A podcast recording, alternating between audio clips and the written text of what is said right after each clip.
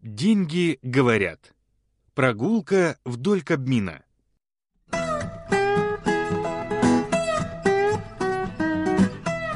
Деньги любили гулять по парламенту. В Кабмине, в администрации президента, да и прогулка по Мариинскому парку, по улице Шелковичной для денег была привычной. Именно здесь они могли встретить своих любимых, богатеньких любителей денег – депутатов, олигархов, адвокатов, судей, короче, всех слуг народа, которые так страстно любят денежные знаки. Мимо парламента Погрушевского они решили пройтись к Крещатику, и, подходя к Кабмину, Рубль вдруг, указывая пальцем на стоянку дешевых машин возле кабинета министров, почти восторженно сказал. «А что это за выставка хлама? Никогда здесь такого не видал». Вдоль Кабмина стояли «Шкоды», дешевенькие «Тойоты», «Митсубиси» и даже «Деу», отечественная гордость Украины, а также неизвестные еще марки машин стоимостью от 10 до 20 тысяч. Зрелище было действительно угнетающим. При Тимошенко, Ющенко, да еще при Кучме здесь всегда парковались роскошные правительственные «Мерседесы», образуя ауру богатства и роскоши, власти и обеспеченности.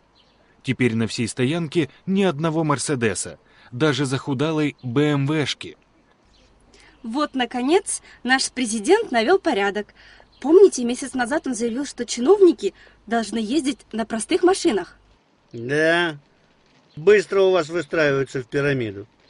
Ваши чиновники, наверное, сдали Мерседесы государству, а себе взяли Шкоды. Страх, психологический страх потери должности и наказания заставляет несчастных чиновников пересаживаться на эти облезлые машины.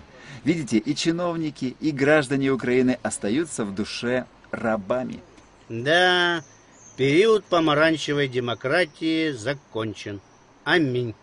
Да здравствует странный период диктатуры Украины. Царь сказал, все пересели. У нас Путин тоже порядок наводит. Наконец-то у нас хозяин появился. Все слушаются. Хозяин-то у вас появился. Да вот не усмотрит он за всеми. А я-то думаю, чего это возле Марининского толстый дядька с охраной из Мерседеса на Шкоду пересаживается? Это чтоб здесь красиво припарковаться у Кабмина. А знаете, что диктатура, пусть даже такая пародийная, как у вас, это последний акт перед мощными переменами. То, о чем мы и говорили. Разваливаться начнет все это после 2012 года. А к 2015 году новая элита сметет и донецких, и харьковских, и одесских олигархов. Ну да, бахнутся они от собственного веса. И финансового, и политического. Регионалы – это ЦК КПСС – только 28 лет назад. А знаете, мне батя советский рубль рассказывал, что перед падением СССР в начале 80-х Цой со всех окон звучал. Да, помните? Перемен требуют наши сердца в фильме «Асса». Так их и сейчас по радио телевизору крутят часто. Да и вторая часть «Аса» должна вот-вот выйти в прокат. Да, грядут перемены. И это будет не помаранчевая бутафория, а серьезные структурные перемены в обществе. Вот, Гривна, на весах твоя нелегкая женская судьба.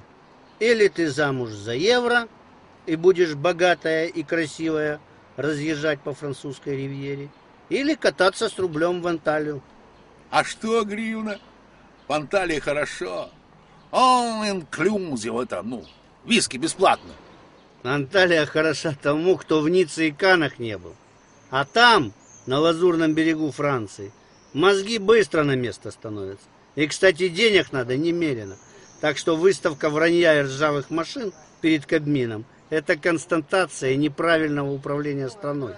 Да, централизация ни к чему хорошему никогда не приводила. Выжимать из населения пенсии и налоги можно, но к развитию страны это не имеет никакого отношения. Нужно увеличивать объем денег на территории и обеспечивать их свободное хождение и конвертацию. Опять про офшор заговорили, господа? Да, рубль, про офшор. Чтобы мы, доллары и евро, могли здесь хорошо размножаться, пусть даже при помощи гривны чтобы в Украине было много долларов и евро. Вам нужен офшор, а не показуха. из этих ржавых машин для сверхбогатых чиновников. Да, и в багажник Шкоды меньше денег помещается, чем в Мерседес. Гривна, а ты знаешь, сколько меня входит в багажник Мерседеса?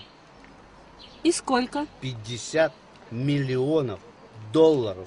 А упаковочка из Мерседеса в подарок? Ну да, у кого есть 50 миллионов, при передаче наличности использует Мерседес с дипломатическими номерами как надежную упаковку. Из ближайшей машины «Шкода» по радио запел Цой. «Перемен требуют наши сердца».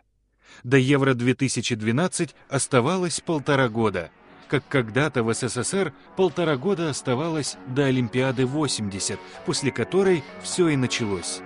Начнется и в Украине после Евро-2012.